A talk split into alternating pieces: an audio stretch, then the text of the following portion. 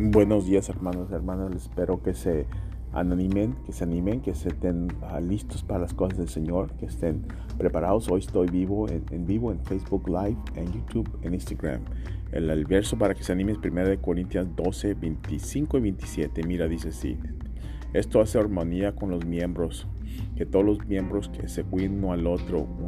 si un miembro sufre, todos sufren. Y si un miembro está honrado, todos están honrados toda la gloria, todo el cuerpo de Cristo junto con una parte, es un parte o solamente. Que Dios te bendiga, hermano, hermana, que sigas adelante, que sigas creciendo, no te desanimes y dale gracias al Señor porque está haciendo en tu vida.